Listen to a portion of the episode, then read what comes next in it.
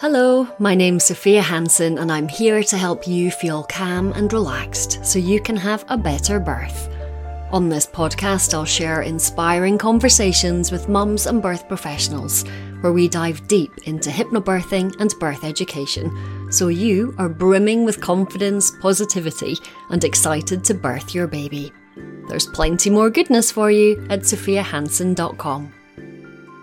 Why would a midwife take part in a birth preparation course? What do you think the benefits would be? Surely they see everything every day. Well, today I'm talking to first time mum Romilly, who birthed her baby daughter Fern at home. She'll tell you exactly why she and her husband Richard put their trust in me. The main thing that made me sign up for hypnobirthing is I'm a midwife myself, so I have seen many women hypnobirth and I've always heard such amazing things about it. I've learned about it uh, through my university course, learned the evidence about it surrounding it and how it can lead to really positive outcomes, uh, much less need for pain relief, and women feeling a lot more empowered about their birth experiences, which was important to me. So, always knew that I would do hypnobirthing when it came to having my own baby. And then I met Sophia through doing prenatal yoga, which was just all seemed very perfect. And then I also really wanted my husband to have an antenatal education, which revolved more around trusting my body, having a, a positive experience, being accepting of whatever happens as well, having less fear, and him understanding ways that he could support me without me having to tell him too much, basically, without me having to educate him myself and then having that pressure between us of have I told him enough? Have I told him too much? That kind of thing. So Sophia gladly took that on, which was helpful.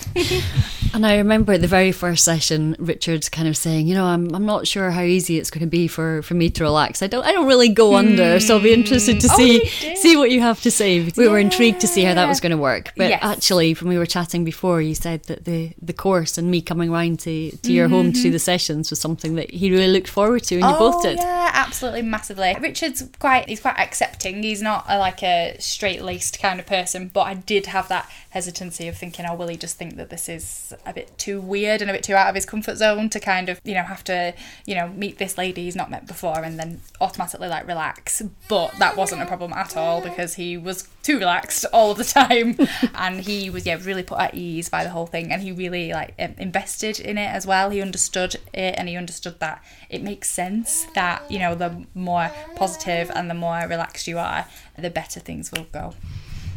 And one of the phrases that you used earlier on, which was just lovely to hear, was it was a, a sacred space, and oh, that yeah. you wouldn't ordinarily mm. have talked about these things if it wasn't yeah, for that time set aside. Yeah, I was saying because you get all caught up in you know talking about obviously how excited you are, but about cots, about prams, about gadgets, and oh, have we got a breast pump? Have we got a baby monitor? And that is exciting, but you very rarely would sit and talk in depth about labour and birth and all the emotions that that brings up, especially when we're bombarded with images of women just in agony and men just panicking and you know oh I didn't I didn't get down that end very much and that kind of thing so it was a really sacred time where we both knew you know at whatever time it was six o'clock on Monday we're going to go to Sophia's or Sophia's are going to come over to ours and we're just going to concentrate on the transition from being us now to being parents. And that's really important because it's a big transition. And the bit that happens in between that which is labor obviously. So yeah no it was very sacred. It was really special for us both.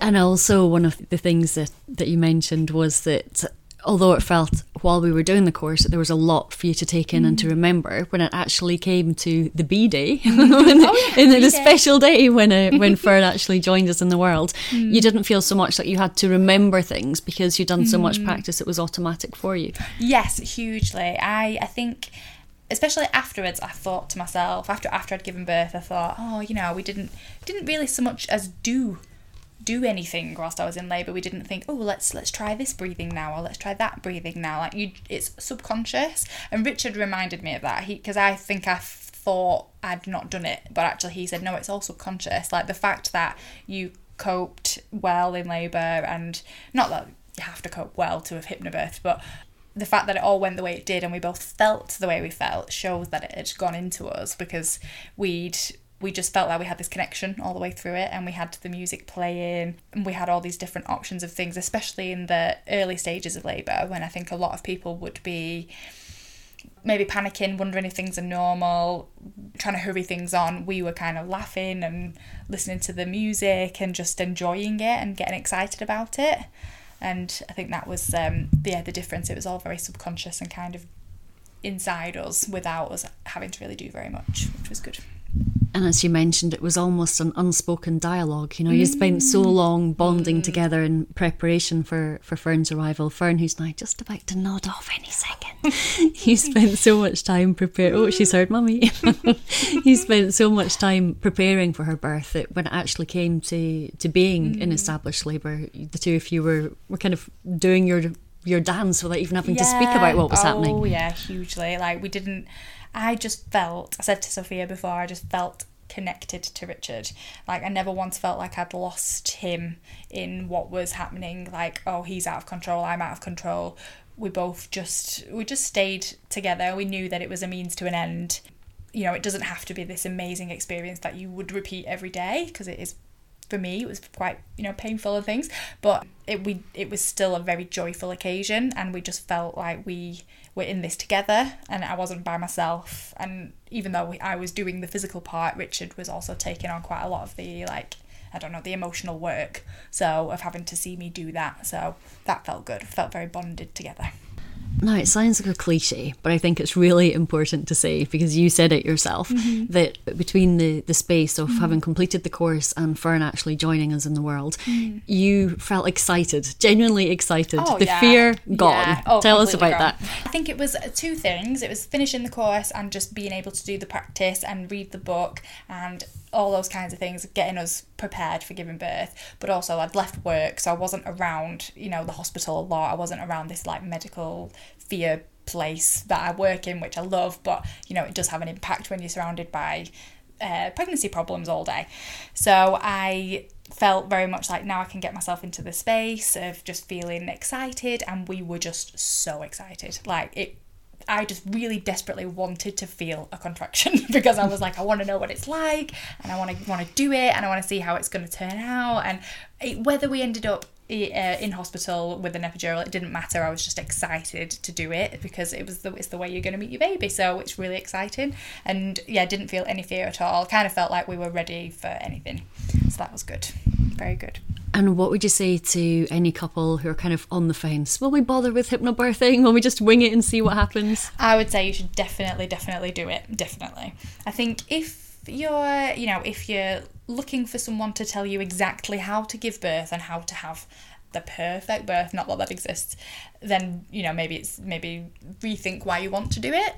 But actually, the main thing about hypnobirthing is that it teaches you that no matter what happens, like I said, whether you end up with an epidural, an emergency C section, or a home birth in the woods or whatever, it just teaches you to be empowered by that and to own it and to also feel as though you're in control of it. Like, don't be afraid of asking the midwives for what you want or asking the doctors for what you want and just turning any experience into a positive experience and trying to reduce the trauma and the fear around it because it isn't anything to be afraid of in my book anyway. Perfect. Yay. Romilly, thank you so much. It's been a pleasure having you join us. Drop me a line if there's a conversation you would love to hear. Sophia at sophiahansen.com. Whatever you do, be calm and relaxed. Lots of love. Bye bye for now.